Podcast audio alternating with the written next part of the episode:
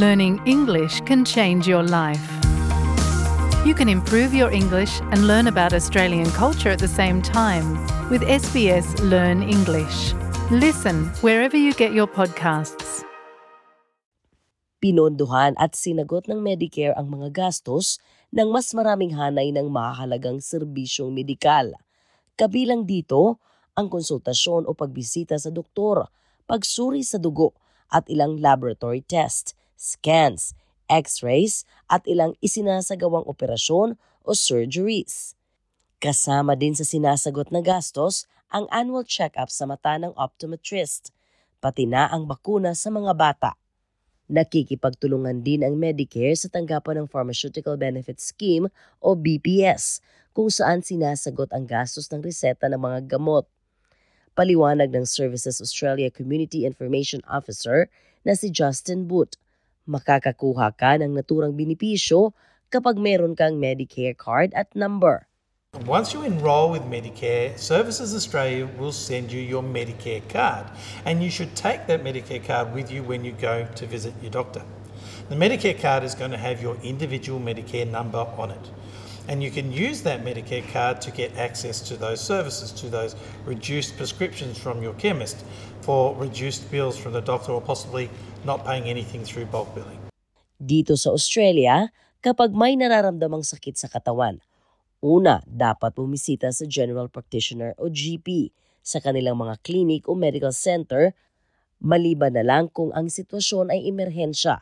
Sa ganitong pagkakataon, dapat dumiretso na sa emergency department ng ospital. Gayunpaman, ang karaniwang nangyayari ang mga taong may sakit o kailangang masuri ng doktor ay bumibisita sa tulad ni Dr. Douglas Hoare isang GP o doktor na nagbibigay serbisyo sa mga tagahilagang bahagi ng lugar sa Sydney ng ilang dekada. The GP in Australia can probably handle 80 90% of most conditions that a patient comes in to see the doctor for. Whatever comes in the door, he'll treat. He'll listen to your symptoms and try to ascertain what your problem is and then what needs to be done uh, for treatment and trying to explain it all to the patient. They are the best equipped medical to be able to treat the patient holistically. Samantala, ang mga GP ay maaring magpasya sa mga pasyente kung kinakailangan nito ng karagdagang pagsusuri o kailangan ng isailalim sa operasyon o i-refer sa mga espesyalistang doktor. At sa mga seryosong pagkakataon, sila na din ang nagpapasya kung kinakailangang ipadala ang mga pasyente sa ospital. Ang GP na din ang gumagawa ng reseta para makabili ng gamot sa butika at sila na din ang nagre-rekomenda ng mga bakuna. Paalala sa lahat, may mga serbisyong medikal naman na pinondohan ng Medicare na buo. Meron ding ilang bahagi lang ang sinasagot na bayad. Nangangahulugan na maaring kailangan ng mga pasyente na bayaran ang halaga ng produkto o serbisyo na hindi sinagot o pinondohan ng Medicare. Mayroon ding isang mahalagang katangian ng sistema ng Medicare at GP na tinatawag na bulk billing.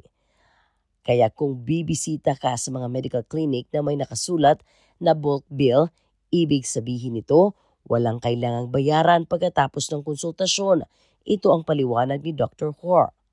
Depending on which practice you go to, which doctor you see, and in what circumstances, it's up to the doctor and the practice whether they bill the consultation directly to the government via Medicare or whether they charge the patient privately. If you go along to a bulk billing doctor who is happy to forego a private fee and is happy to charge the consultation to Medicare, you don't have to pay any money out of pocket.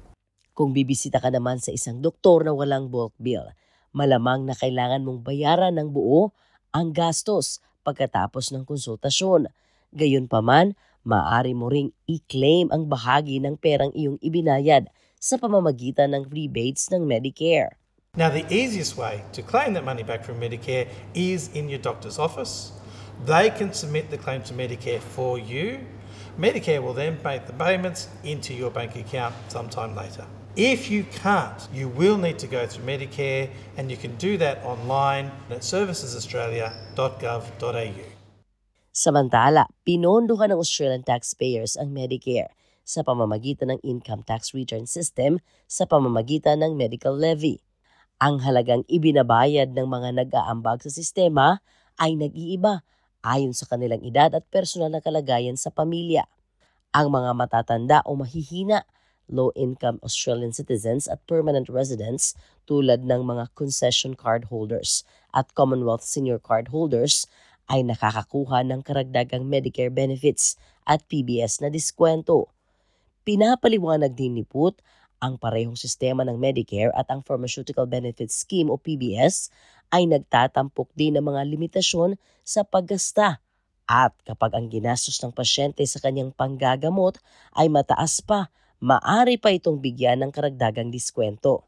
When you pay enough in medical costs through the year, you reach those thresholds and what you pay gets much cheaper afterwards. One of the benefits is that if you register as a family, the husband, wife, and the children, combined, you are going to reach those thresholds sooner and you'll be able to get cheaper uh, medicines or cheaper trips to the doctor faster. It's a good idea to register as a family so all of your costs together will go to get to those thresholds that much faster.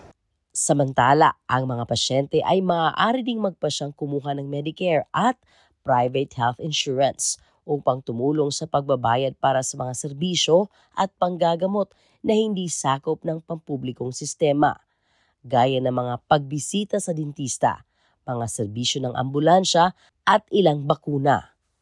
Ang pagkakaroon din ng private health insurance ay nagbibigay din ng pagkakataon sa mga pasyente na mapunta sa mga pribadong ospital na nagpapabilis din ng kanilang access sa hindi agarang operasyon at ng iba pang pagsusuri.